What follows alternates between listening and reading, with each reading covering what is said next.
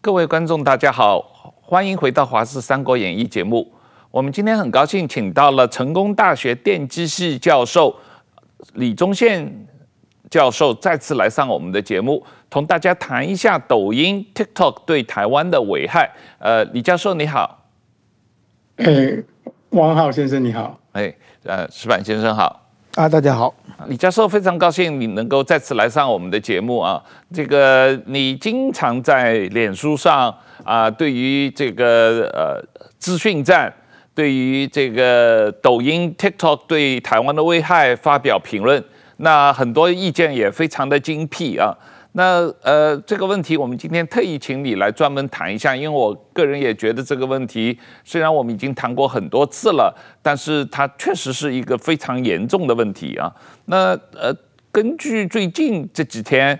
台湾人工智慧实验室公布的一个研究报告，认为在呃过去三个月选战期间，这个抖音和 TikTok 的资讯操作。是有非常明显的倾向的啊，那他在抖音和 TikTok 上面压倒性的支持柯文哲，呃，挺柯的贴文比啊另外两个党的候选人的贴文多四倍啊，而且挺柯的贴文百分之七十六都是正面的，那相对的来说，呃，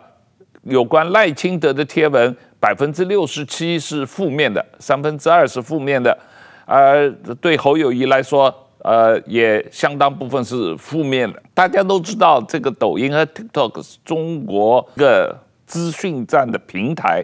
啊，不光是对台，对全世界的资讯站的平台。但这次对台湾大选啊，干涉的非常多啊。那现在已经很确定了吧？经过这次大选，这个抖音就是中共用来啊。影响台湾政治，对台湾进行资讯战的一个平台吧。这个基本上呢，应该大家都非常确定了哈。这些客观的数据呢，呈现这个 抖音呢对台湾的这个影响的情况了哈。那这个抖音的这个情况的话呢，不光只是台湾才有的了哈。像前两天美国华尔街日报有一篇文章哦，他在讲说，那个因为抖音在美国呢。已经呢影响力很大，有超过一点五亿的用户，所以呢，在这样情况之下呢，美国呢也发现说，哎，这个好像这个背后有中国势力的这个平台呢，对这个美国这个国家呢会造成很大的影响，所以呢，他们就在这个互动的过程当中呢，抖音呢他就妥协了，然后他应付美国，他用了一个东西，它叫做德州计划。那这个德州计划呢，基本上呢是投入十五亿美元呢，来建立这项行动。那它主要是，它就说它主要是要保护美国这个国家里面使用抖音的用使使用者呢，他的这个隐私啊相关的这些资料呢，不会呢被这个中国取用。这是在光是美国本土，然后针对美国。可是呢，这个。根据《华尔街日报》报道呢，这个他找到一些内部文件呢，还有员工呢，都觉都有显现说，这个东西呢，基本上是表面在做，在私底下呢，还是有很多呢，这个这个中国呢相关的这个管理单位呢，去存取呢美国呢抖音用户的资料。另外呢，这个抖音呢，它是一个平台，它是一个。这个人工智慧演算法推演的东西，他们常常呢在上面呢更换演算法。那每一项变革呢，这个即使德州计划的员工呢要看要检查，基本上呢那很难找得出来，因为它这个电脑的程式呢不是那么容易呢就能够了解说它的后门是什么，演算法是什么。那这些东西呢，这个。整的显现出来，就是说，即使像美国这么强大，他在管理抖音的这个事情上面呢，就真的也没有什么太高明的手法，哩哩啦啦，并没有管理好。那其实抖音的问题呢，是有好几个问题，并不是只有一个问题。美国只关心到说保护个人隐私的部分，那台湾的话呢，是面对呢更可怕的就是它客制化呢，去针对每一个人的思想，然后这些文化呢，然后希望呢能够从这个台湾的下一代的这个教育方面呢，能够影响他们呢对中国的看法。另外呢，这次大家也看到了，就是散播谣言，然后针对特定候选人，比如说柯文哲，然后来影响这个投票的行为的讯息战争。那这个呢，基本上呢，都都在这次呢这个选举呢，有很明显的这个这个 这个迹象跟证据可以显示出来。就像刚好主持人讲的，就是这上面的言论，基本上呢，就很明显的，它是。这个大量的偏向一方，不光是言论上啊，因为实际上是在抖音上，呃，民进党的政治人物几乎是不可能在上面开户或者发贴文，你发了也会被删掉啊，你开了户也会被屏蔽掉，所以它不是一个所谓自由开放的社交平台，它是一个有明显政治偏向性的这社交平台啊。那但是问题是。呃，在台湾，我们蔡英文政府、民进党政府在二零二零年禁止公部门使用 TikTok 啊，禁止公部门使用抖音以外，实际上这四年到底有什么作为？我们到底对于抖音的呃，对台湾民主的危害有多高的认识？特别是我们实际上到底现在。全台湾有多少人在使用抖音？平均一天要用多长时间？我们有没有数据？有没有搞清楚？因为我看到有些地方说台湾有六百万人在用抖音，有些地方说台湾有一千两百万人在用抖音，这差距就很大。那平均的话，有的地方说一个人平均每个人大概一天花一个小时，有的研究说一天花两个小时。那到底用了多少？好像大家也都不太知道。所以，呃，似乎这个民进党政府执政了八年，有那么多啊、呃、，NCC 也好，数位部也好，大家实际上对于抖音和 TikTok 都束手无策。这个到底谁要负责任？第一个哦，这个问题哈、哦，第一个就是因为资讯科技的这个革命的进步，然后。民进党哈，整个官员还有这个上面的领导人哦，不了解，不了解说这个时代的改变。比如说呢，抖音的问题，我刚才讲就是说，它除了资讯安全的问题以外，就是所谓的传统隐私的保护之外，然后窃取资料、窃取信用卡的这些东西以外，它还是一个资讯战争的问题。而且资讯战争的问题呢，远远呢比这个。这个隐私侵犯的问题呢，要来得严重许多。那蔡英文政府的这些科技官僚，基本上他是不了解。然后这个他把他只单纯看到看成是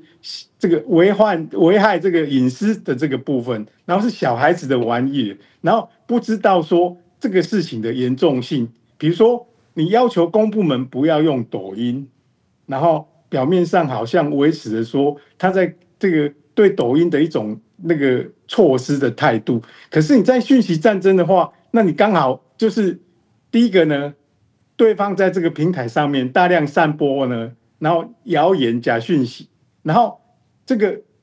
民进党的人或是让一般的民众因为资讯安全，然后会被窃取资料害怕而退出抖音的这个这个战场，那当然这个讯息战争就失败了嘛。他因为他不了解说。基本上呢，现在的世界呢，跟以前是不一样的。比如说前一阵子有在这个馆长啊，或者是百灵果他们在讲那个自媒体的社会责任的问题。这个自媒体跟传统媒体是很大的不同。传统媒体的话呢，一般是一个很大的，就相当来讲，像华视啊，然后这些是一个比较大的组织，然后基本上呢，这个组织跟架构是一个公司的形式。所以呢，它有一定呢，这个对这个社会呢，公共利益呢，有一定的这个认知和自我承担的这个责任。此外呢，以往呢，对于这些媒体的管理呢，也都有一定的程序，然后会有一定的规则。可是，在自媒体的时代，没有啊，你一个人可以对几千万人同时呢去散播一些言论，却完全没有任何的这个需要负责的东西。以前我们这个媒体要散播的时候，成立这些不管是报纸啊，或是电视台这些机构，都需要政府能够批准的，然后要负一担一定的责任，然后这个基本上是要受到监理的，然后受到监管的。可是自媒体没有啊，那抖音这更不用讲了啊，它明显就是中国在背后的一个平台，然后它是一个政治这个。这个要统战啊，然后影响台湾呢，然后这个统一中国一个工具。那在这上面的话，你完全都不管，然后用这个那这个资讯安全侵犯隐私，然后这样子一个东西完全退出，那这个严重性呢，现在在这次的选举就已经可以显现出来了。就平台来讲，比方说 YouTube。比方说脸书，比方说 TikTok，比方说现在流行的翠翠，这个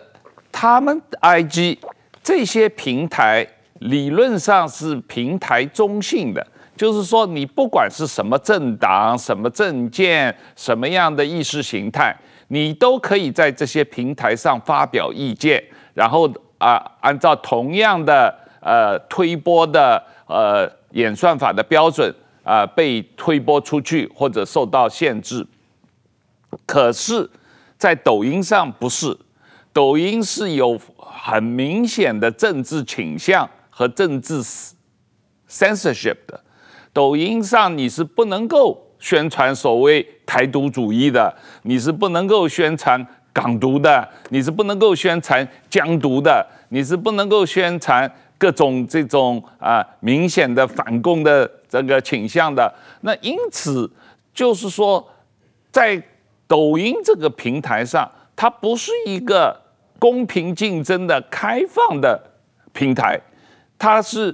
共产党意识形态管控的平台。这一点，我觉得是跟其他的所有的社交平台一个最本质的差别吧。这个抖音的事情是比较明显，就是说。以前我们在反服贸电信的时候，一直在讲说核心网络是最重要的，所以核心网络的设备呢，不能用中国的设备，用中国的设备的话呢，基本上呢，这个 infrastructure 能够影响整个台湾。所以当初我们一直，因为我们是这个民主自由的国家嘛，所以对于消费者来讲的话呢。我们都不会讲说手机啊这个部分呢，你要不要买中国手机？这个呢，政府是没有立场是禁止的。可是现在的情况是说，你的手机呀，还有这些平台呀，已经强到说不会比，就是你自媒体进或是这些平台，已经比传统的管道更加影响整个台湾的社会。现在在。资讯科技革命以后啊，讯息的散播跟以往已经不一样了。以前的话呢，是有这个有权威的这个报纸或是电视台所发表的讯息，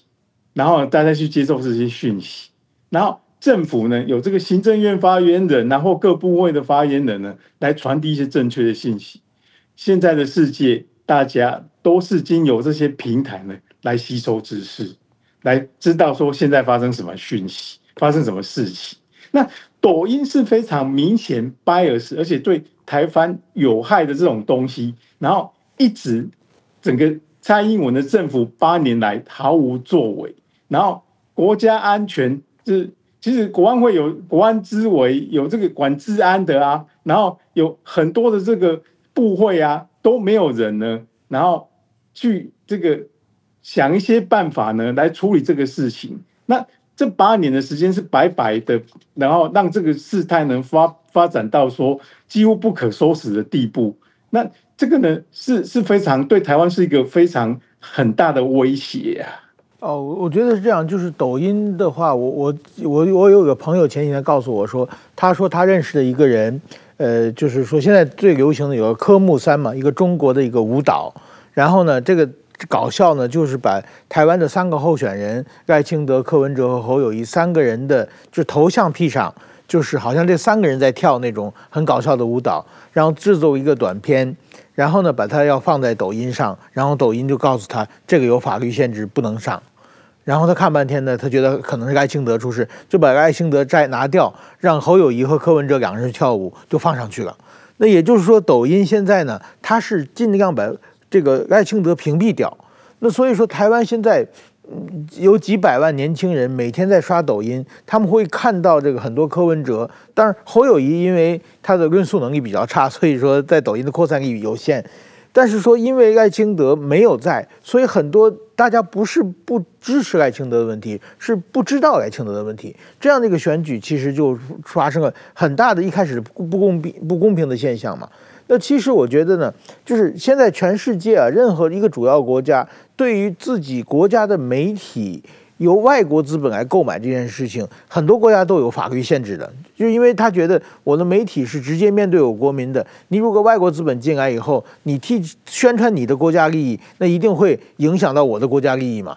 但是说现在呢，台湾当然也是一样啊，就是说外资要买这个台湾的媒体是很难的。但是说中国通过抖音。进来以后，抖音就变成最有影响力的媒体之一了。但是它不是外资可以购买占一部分股份，它就完全是由外资来控制的。甚至这个外资是台湾的敌对的外资，而且呢，它把中国的法律实际上已经在台湾已经实行了嘛，就是完全你批评中国共产党的消息上不去，然后呢，你就是宣传台独的也上不去，然后他宣传。他的事情呢，全可以在抖音，台湾年轻人全可以全部都可以看到。就是实质上最有影响力的媒体已经变成中国的媒体了。这方面这个漏洞是因为现在科技的进步而产生的。但是关于这一点呢，我觉得台湾政府基本上还没有做出有效的反制作用。我觉得这是一个非常非常重要的事情。那个刚才石板先生说的很好了，就是这个哦，抖音的问题呢，已经变成说。台湾呢，在数位国土上面呢，实际上呢，某种程度呢，已经被中国占领了。在这个数位国土上面呢，我们的政府呢，完全弃守，然后那个从总统以下呢，没有呢人真正去严肃去面对说这个讯息战争，然后呢，影响整个台湾国家安全的问题了。那我们。选前的时候哦，有有几个美国学者选这个选举观察团，他们有一个美国相关的计划哦，来成大拜访我。他们也讲到抖音的问题。他们美国总统的选举也是在几个月之后要举行，所以呢，他们到台湾来，基本上最重视的就是观察说，像抖音这样的平台如何呢？然后这个中国利用它来来统战，影响台湾的选举。然后他们开玩笑跟我讲说，如果这是这个，如果赖清德落选了，台湾的情况很严重了，美国可能中央政府呢才会采取行动呢，来针对抖音呢做最严厉的处分。那现在的话，因为西方民主国家都因为言论自由，包括台湾，然后被中国这样专制独裁的国家呢，然后用不对称战争，然后这个。侵略这个数位国土的这个手段呢，来影响呢这个这些国家的民主选举。那选选前有一个那个 卫星飞弹的那个新闻嘛，哦，警报啊，那一颗飞弹呢，只是飞越了台这个台湾呢的领土，那每个人就会收到呢国防部发出来讯息，这是一件危险的事情。可是呢，我们观察到。在抖音上面呢，这么多这个超级谣言的核子炸弹，还有呢，明显呢偏颇呢来操纵呢台湾选举，还有就是支持中国共产党，然后对于民主自由、台湾独立或者相关的其他的言论呢，前置这些东西呢，在这上面一直爆炸，一直爆炸，就我们的数位国土基本上已经被人家占领了，可是呢。国家呢，却不知不觉，然后呢，束手无策，这是非常令人忧心的事情。不光是这样，整个社会也没有共识嘛。我们看到有政治人物像黄国昌这样的，认为问题是内容，不是平台，所以他认为抖音跟脸书跟 YouTube 跟其他这些平台没有什么差别，主要问题是内容。但也有学者认为，呃，民进党你只要有好的内容，民进党选前有一个在路上的广告，内容很成功就可以了。问题是在路上这样一个好的广告，真的能够在抖音上播放吗？实际上也是不行嘛。民进党在抖音上投放广告，抖音也不会让他播啊。那现在的问题是，台湾几百万年轻人，就算六百万好了，呃，在抖音上能看到在路上的民进党的广告吗？就是看不到嘛。所以他这个问题是平台问题，不是内容问题嘛。那个在路上啊，我有看到。对，有但是有人分享在抖音，不是他就把它改成蔡英文开车载着赖清德，然后掉下悬崖。对呀、啊，就是啊，就是我有看到在 在这个抖音上，就是改改改做改改过了嘛，就是改民进党都掉下悬崖的这个车嘛啊。抖音这个平台，所谓的平台，它控制每个人可以看到的东西耶，对，知道吗？像黄国昌这些人，基本上他不了解资讯科技。你他以为说资讯科技就是一个随机大家可以看到的东西，其实不是啊，它背后是有演算法，然后有这个针对每个用户的个别分析，然后呢，然后它有目的倾向了，所以这个之前一直在在在讨论一个问题，就是说可以可不可以有那种这个针对性的广告投放的问题。我今天知道你个人的嗜好，或者你最近在找什么东西，然后我就针对你个人的这些东西呢，给你操控，然后呢发给你哦，这个这个这些相关的广告，但这是非常可怕的这种讯息战争嘛。那讯息战争基本上呢，不外乎就是攻击、攻击跟防御嘛。好，那一般这些左派、自由派不了解这些资讯科技的人，他不了解讯息战争是怎么一回事嘛。比如说，我们常常讲说假讯息，假讯息这三个字，基本上呢，对防御这一方呢，就造成很大的困扰跟失败了。所谓讯息，就是你不知道的东西才是讯息嘛。你知道的东西怎么会是讯息嘞？你不知道的东西，你怎么知道它是假的嘞？你很难知道它是假的啊。然后在这个防御的部分的话，基本上呢，这个。你要对这些平台做一些管理嘛？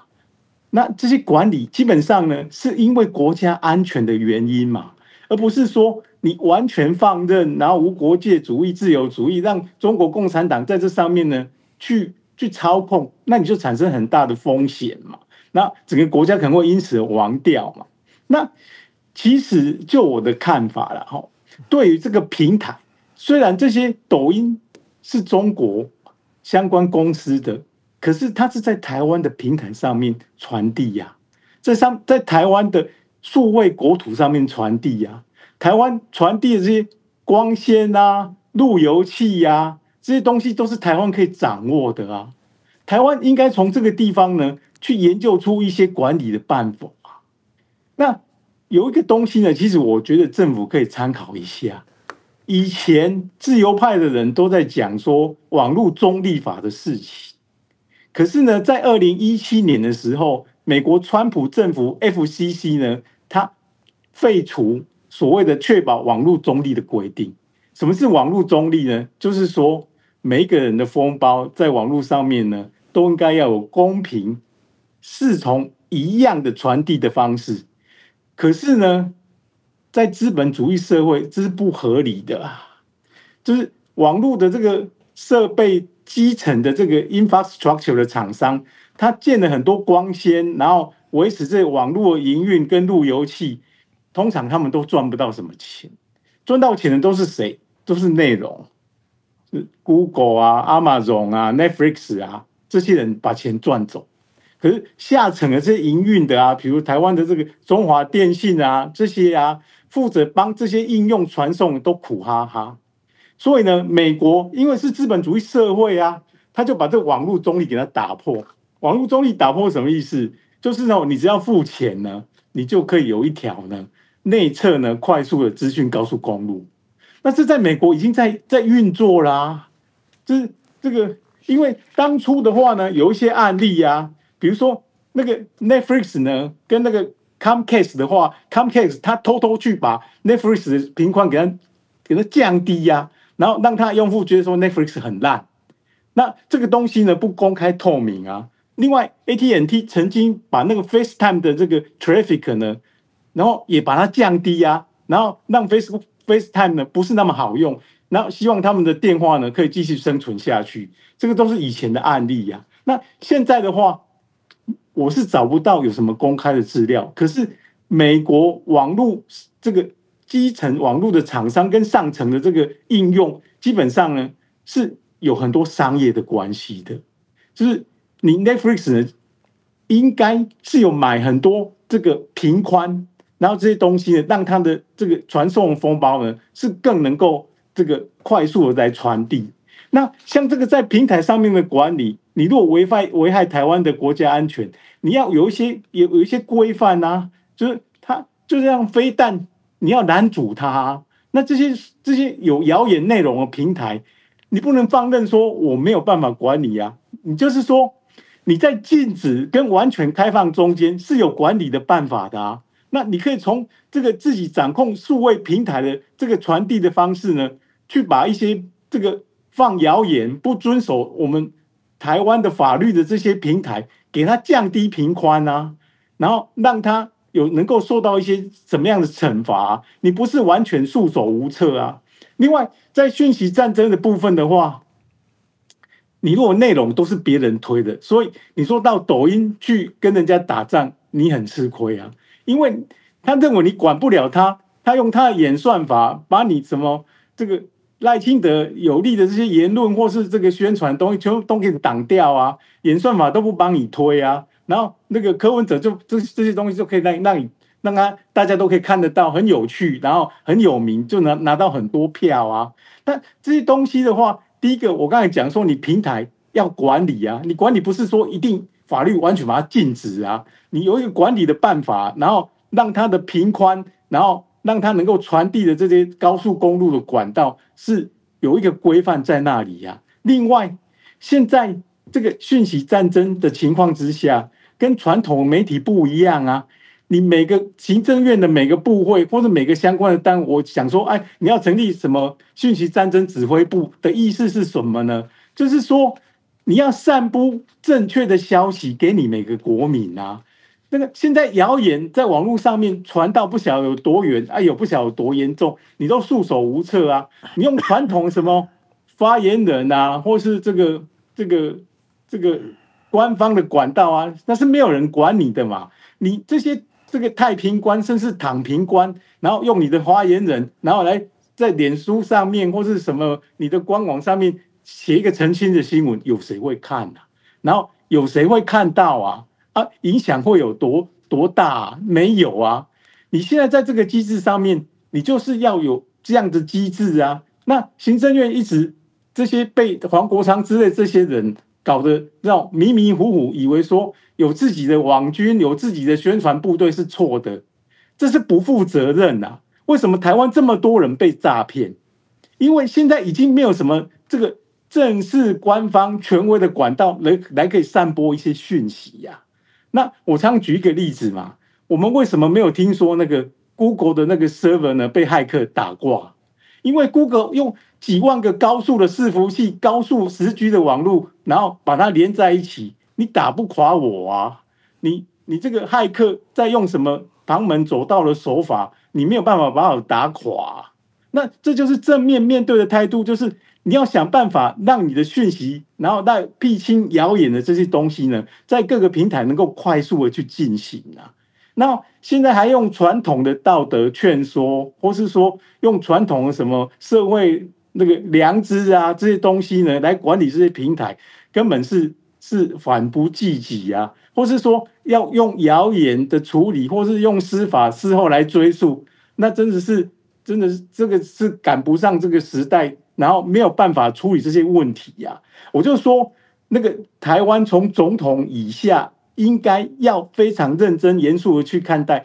讯息战争在消灭台湾这样一个事实啊！而且现在已经数位国土已经被攻占了大半部分了啊！那你在这样的情况之下，你如果不从国家安全的角度来防卫这一块这个这个数位战争的话呢，那二零二八我就想，就我写写了一篇文章嘛，可能就没有了。之后可能台湾就没有没有再有什么机会可以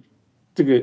像我们这样的民主自由不受管制的这些这些这个西方价值的这个社会，恐怕会慢慢的消失啊。这个假信息就是现在的演算法嘛，就是说越吸引眼球，大家越想知道的事情传播的越快嘛。那比如说有有一个例子，就是说。日本呢有一个呃，就是官员叫原田，他是这个三一一地震之后呢，然后当时就是开记者会，经过处理的这个核废水，然后他说可以喝，然后当时记者要让他喝，就当场他就喝了一杯核废水，这是二零一一年的事情。结果呢，这次日本在海外排放核废水的时候，从中国就传来一个一个画面，就说这个人已经死了。他因为喝了核废水，那画面还有，然后他后来是得了各种各种癌症，然后死的怎么怎么惨，就是这条新闻。这条新闻我好多人传给我，这基本上我认为在扩散能力应该是几百万、几千万的。但是这个人完全是假消息。这个原田还活着，而且活得很好，他还接受了这个共同社的采访，就说我活得很好。但是原田活着这件事情，大家出来澄清，基本上没有扩散掉。为什么大家觉得你这个人本来就是原来活着，这不是新闻嘛？所以说那条他过世的那条新闻到现在还在不停的传，但是说他活着这件事情呢，基本上很多人还不知道。我觉得这个是很明显的是一种认知作战嘛，因为当时台湾政府也是对这个日本的核废水没有采没有像中国一样做出过激的反应制裁嘛，他就说哎，台湾日日本核废水这这么就是不安全，所以台湾政府有很大责任。就是他这种这种东西，我觉得如果这个已经被查明是完全是假新闻，但是我觉得至少啊，政府一个是。你查明假新闻的消息，你再传播的话，我要把你的想办法，就把你的，比如说你的自媒体的，呃，这个推广率给你降下去，降降低触及率。这这样的话，大家会觉得以后传的时候可能就会小心一点嘛，就觉得我看看到底这条新闻是真的是假的。我觉得应该要把这个东西做一个，你传播假新闻的话，那那我就让你降低流量。让你赚不到钱，用用这种反制方法，才让大家能够小心一点。否则的话，就是大家我明明是只假的，但是我传完以后，点击率高的话，我就可以赚到钱嘛，变成一种恶性循环，所以变成一种逆向淘汰。所有的假新闻留下，而真正澄清的新闻根本扩散不出去。我觉得这个是，如果想办法，应该是有一个机制的。那个石板先生，你这样讲哦。嗯我才发现，因为那个人还活着，你才知道，我也不知道啊。你看看，所以我就说，就是说，现在讯息传播的管道已经不一样了。所以这个两个方面嘛，第一个方面就是你要知道，这个信息传播的管道是不一样的，所以那个政府应该要花很多的力气来做这件事情。我以前是高速网络中心的副主任。我曾经带队，那个台湾山二号是在我的任内那个完成的，然后我们主任跟我们完成的，然后我带队去那个法兰克福参加那个超级电脑年会，看到一大堆中国的超级电脑，超级恐怖啊，多得不得了啊！然后这些东西现在都在做什么？现在都在做这些事情啊，做维稳啊，怎么样操控台湾的选举啊？然后怎么样做假讯息传播啊？然后现在比以前更可怕，因为现在人工智慧的进展，这些很多以前要用人做的事情，已经很可以用用程式、用演算法这些很容易轻易的就去做了啊。那你如果政府还不了解说这个我们的敌人到底用什么样的方式？然后想要来颠覆占领台湾，基本上，这这个就很凄惨。另外，刚才石板先生讲得很好啊，我们在脸书啊，在什么这个这个 APP 的平台上面呢，都被人家降都降低触及率啊。我只要写跟假讯息有关的，触及率就很低。然后讲比较一些这个这个重要的议题呢，触及率也就很低。那在这个 APP 对我们降低触及率的情况之下，真正在我们资讯高速公路数位国土里面，我们政府所掌握的这些传输的平台跟设备，在实体在实体层啊，在网路层上面啊，你为什么不会去做嘞？你为什么不能够去做嘞？然后你完全都坐以待毙，然后坐以待毙，然后让让这些平台来限制，然后正确的言论，然后然后在现在这个时代还期待说啊，让一四五零自发性呢能够去讲的更多。那那个歌德有讲一句话嘛，他说：“哎，散播谣言的人哦，都一直在散播，所以呢，我们传递正确知识的人呢，也要一直不断的讲，重复的讲。”那个哦已经是以前的时代了。这个哦，在讯息战争当面呢，你是缓不济急，而且散播谣言和散播这些这个莫名其妙呢的这个对这个赖清德不利的这些消息呢，基本上现在很多都是人工智慧在做，很多都是机器在做，演算法背后都是机器，然后这个超级电脑，那你人定胜天哦。你人定没有办法胜天。你如果没有用一个这个人工智慧，然后学习那个我们的对手怎么样来来来讯息战争，然后打败我们的这样子的一些技术跟方法的话呢，你是没有办法呢，然后在这这场战争存活下去。但是现在的问题是你比方说立法院现在这个情况，民众党是抖音的最大的获益党，那。黄国昌啊也好，黄珊珊也好，他们是坚决反对这个禁止抖音，他们是坚决反对这个呃压制抖音，像你提出的可能性的方案。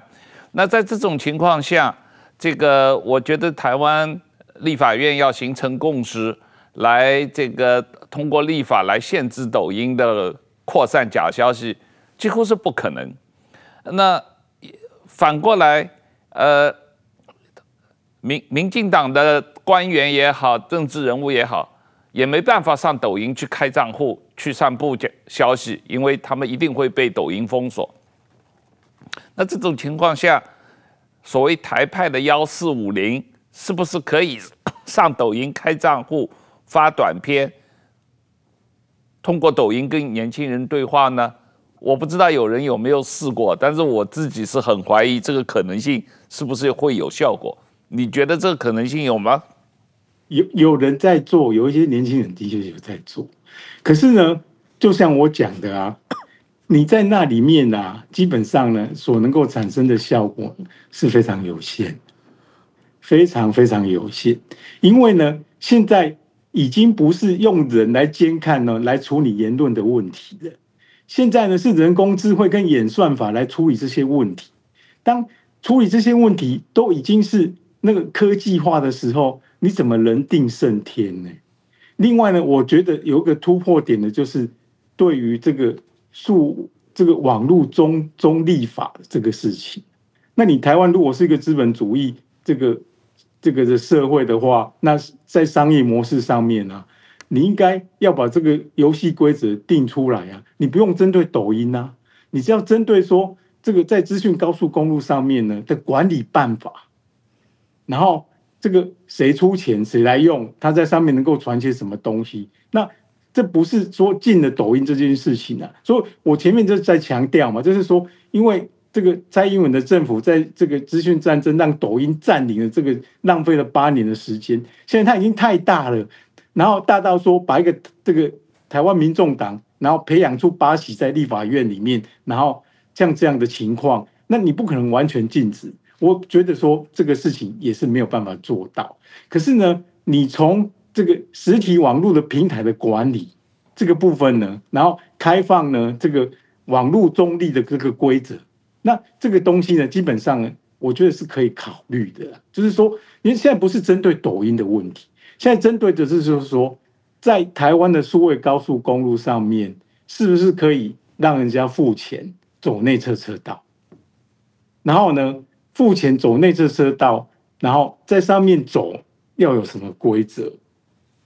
那我们高速公路上面有管理办法啊，车子都是个别民众或是民间公司的啊。可是你今天不可能在一个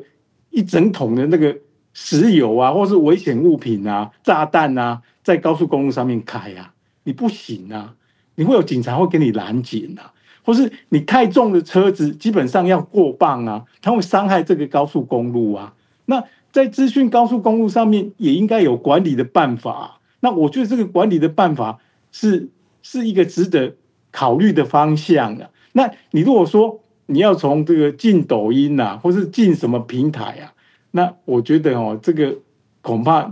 这个在现在立法院的这个情况是不是很容易？最近法务部调查局成立了一个认知战研究中心，啊，说要这个。来这个研究这个网络上的认知战，但是现在我们看到的网络上的认知战或者网络上发布的假信息，常常是境外的网军，呃，你根本也抓不到人。啊，像抖音这个的话，说老实话，里面有很多中共的网军，或者是甚至走抖音的这个公司，它的总部在中国，都是由中国共产党的党支部在管理的。那因此，台湾的政府也好，法务部调查局也好，他他研究了半天有什么用呢？他能够抓到这些人吗？他根本抓不到，因为这些人本来也不在台湾。那那这个呃，我我们有什么办法可以迫使抖音来负起相应的责任？我们有没有什么办法，像你刚才说的，像美国的什么德州计划？台湾也实行一个类似的计划呢，但是这些计划有用吗？基本上哦，这个就是就是程度的问题了哈。另外就是说，那个假账号或者假讯息传递者的这个问题的话，那早就应该要有人工智慧的计划去追溯或是查出假假这个账号的问题了。那如果你你不去管，比如说最近有一个例子嘛，就是选后一直讲说那个中选会作票，嗯，那那个中选会主委有去跟抖音沟通啊，后来抖音也把一堆这个有关于中选会作票的这些讯息拿下来啊，那这个是才最近的一个案子啊，就是说那个我们不能说。这个失败主义到说什么都不做，因为什么都不做，官官员就最轻松。这八年来就是这样啊。那第一个，你要从各种方法，然后去规范这些事情啊。那这你如果去面对这些问题，当然你会会遇到很多的这个既得利益者的反弹嘛，比如说台湾民众党啊之类的这些的反弹。可是你你如果不处理的话，那基本上呢？那这个这个情况是会越来越严重嘛？就是说，第一个你要想说你，你平台能够对它做一些什么处理嘛？那你如果说用一般商业的机制，然后 觉得说这个威胁呢是成平时代去看待这个问题，那当然是一种做法。你其实很多东西都束手无策。那你如果把它提高到说这是国安等级的问题。然后是战争的问题，那考虑的方式就不太一样，那所要实行的手段跟方法也就不一样了。那如果说它是一个这个娱乐性质短影片，大家开开心心笑一笑，那你觉得这是种东西？那你处理它的问题，当然你就不可能用面对战争的强度来来看待这个问题嘛。那我觉得只要。看赖清德将来政府的决心到底是什么？这是我的看法。石板先生，你不知道了解不了解日本政府有什么应对的措施？就像你刚才讲的，像这个一个前官员喝喝水以后被被传播假信息说他死了，类似这种事情发生了以后，日本政府可以做什么？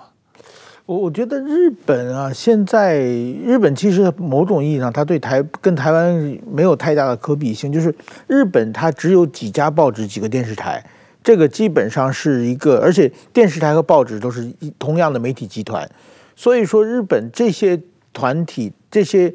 他们发出的信息还是比较有公信力的。所以说日，而且呢，日本跟中国没有这么严严厉的对立嘛。中国对日本的，就是所谓的渗透，最多是。就说其实中国社会很好啊，中国的什么东西很好吃啊，过年要练书法啊，耍那个舞狮啊，就是这种文化上的软性的宣传。所以说现在还没有到这么严重的对立啊。那其实我觉得日本年轻人看抖音也是一个非常严重的社会问题了。这不是假信息吗？因为大家追求流量，就有一个。年轻人、高中生跑到一个寿司店去，那个填每个盘子，呃，结果他被罚了很多钱嘛，被追究，就是类似，这也是日本变成抖音的一个社会问题。但是说，我现在观察日本媒体和日本国会的动作，好像还没有在这方面的。其实我觉得台湾是全世界的风口浪尖，全世界都在看台湾怎么办。这个当然了，这个呃，我我想马上。会在美国选举方面，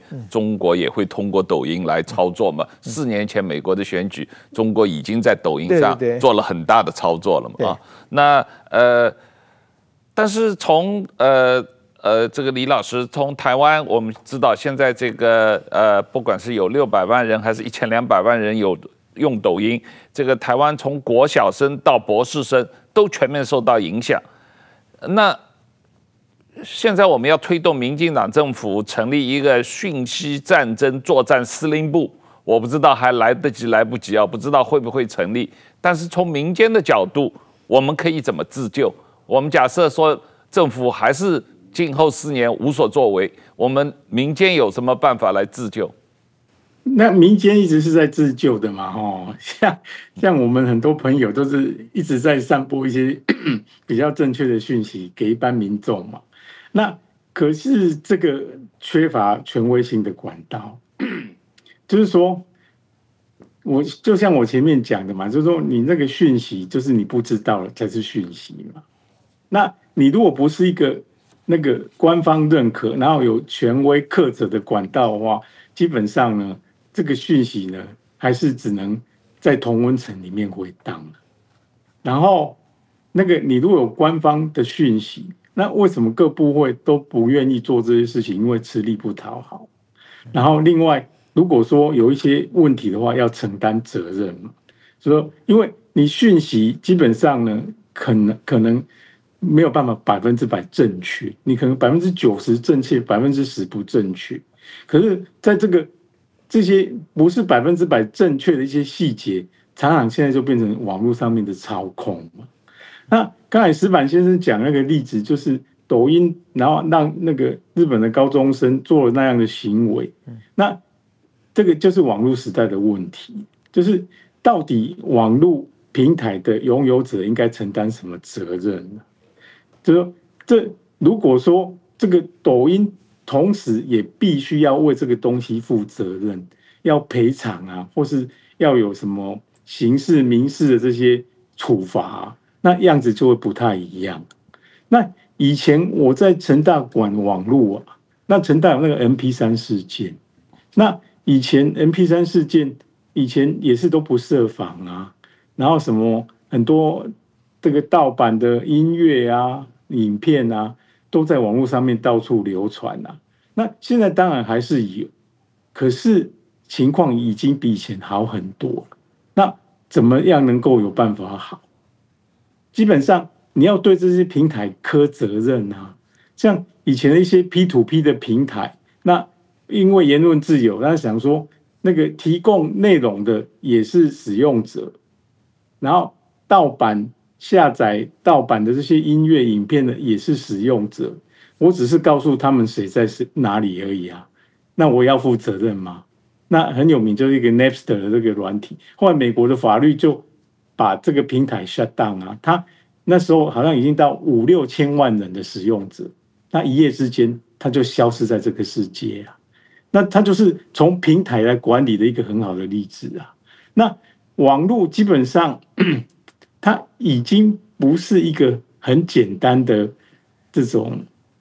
流通的平台，它不是只有像电话啊或是沟通的工具啊。那你提供这些平台跟服务的人，应该比较像报纸之类的这种操作的方式，你要负担在上面出现内容，